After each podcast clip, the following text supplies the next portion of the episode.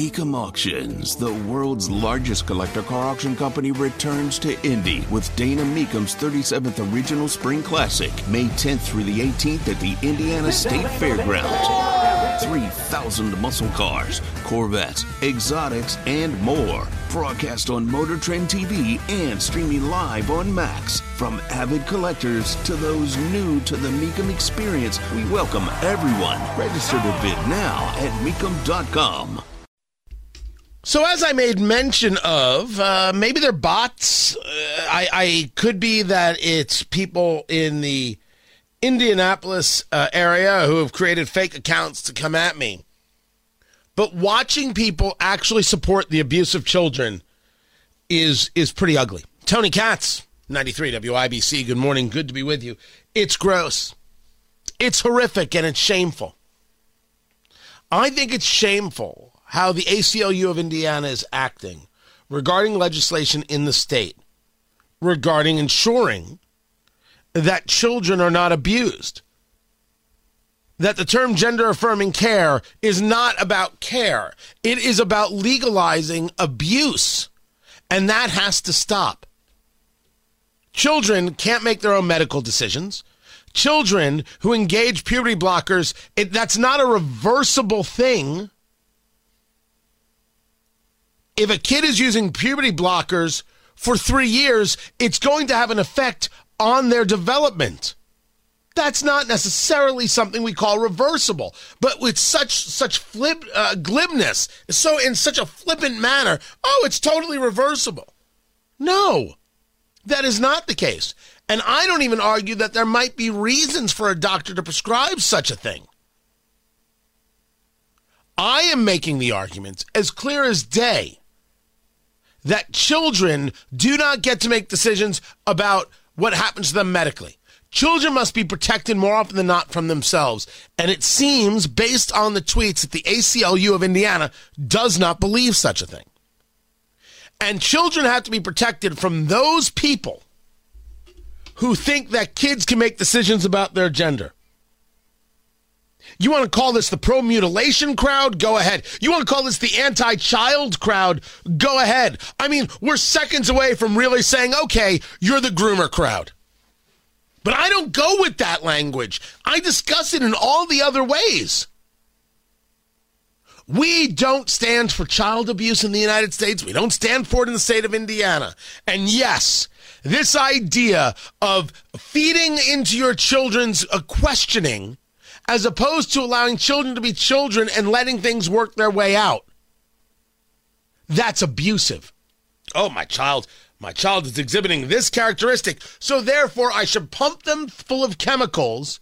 Allow them, if they're, uh, for example, a young girl, uh, to remove their breasts and force them to live this life because of pressure from either a teacher or an administrator or other outside force. That's madness. That is not the way a society can move forward. No society can thrive like this. I have been re- refuting and and uh, pushing back on the ACLU of Indiana in respectful ways, utilizing their language and saying you don't have this accurate. And I believe I'm clearly getting under people's skin based on the reactions I'm getting. Well, yesterday it hit a new um, level with a couple of accounts that I assume are bots. I mean, one doesn't even have an avatar, and the other one I, I never heard of before, but it was the same responses. And so I wanted to go over the responses with you. Here's how people are responding to my very, very clear headed views that children cannot make their own medical decisions. You cannot allow them to. You cannot make the claim that these things are reversible when that is not the case.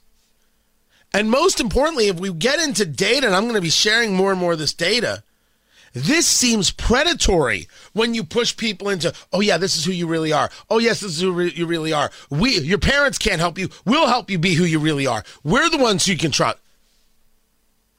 Don't ask me to be in favor of that. I think you're the enemy if you push that kind of stuff, and you should be fought. But then I got this tweet from a Ben Bremen. No avatar. I assume it's a bot, but I want you to hear the argument.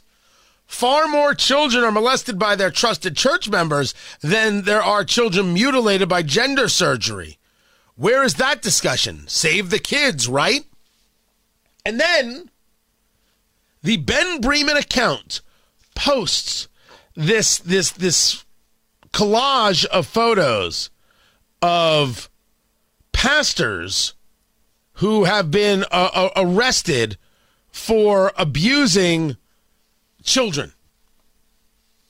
Now, I, I, I must tell you, it is always great when the bot exposes the ridiculousness of their arguments by proving mine. If there was some pastor out there abusing the children in their care and they got arrested, that's what should happen.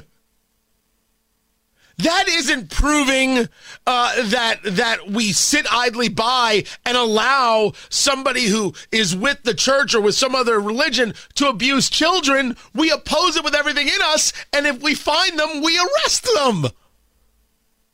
We don't hold the church uh, guiltless. They've been dealing with this reckoning for a decade. And people go to jail just like they should. This it is stunning. So and I and I see this uh, uh, again. Um, you know, uh, about what about the churches and what they do to kids. Your pastor is abusing children. Your pastor's getting arrested. Same with your rabbi, same with your imam, just like they should be. So why is it somehow different this way? So there's one example. There's one example. Then uh, there was Barbie Hines, who, again, I think is a bot. I could be wrong. Tweeting at me, gender affirming care for children does not include surgery, but you already know that. We understand that Vanderbilt University had to shut down their department on this because they were engaging in surgeries on children and they found it to be what, everybody? Very profitable and we the, I forget the university in Boston that was engaging in the same types of conversations. So don't tell us that gender affirming care for children does not include surgery. And even if it didn't, if it's engaging in chemicals that physically change the makeup of the child, that's better? Two examples of what I'm getting and two examples of how to push back with just common sense. Sometimes it's all it takes to convince other people that, my gosh, you're making a solid point. Because we are making a solid point. Whether it's audiobooks or all-time greatest hits, long live listening to your favorites. Learn more about Kisqali Ribociclib 200 milligrams at kisqali.com and talk to your doctor to see if Kisqali is right for you.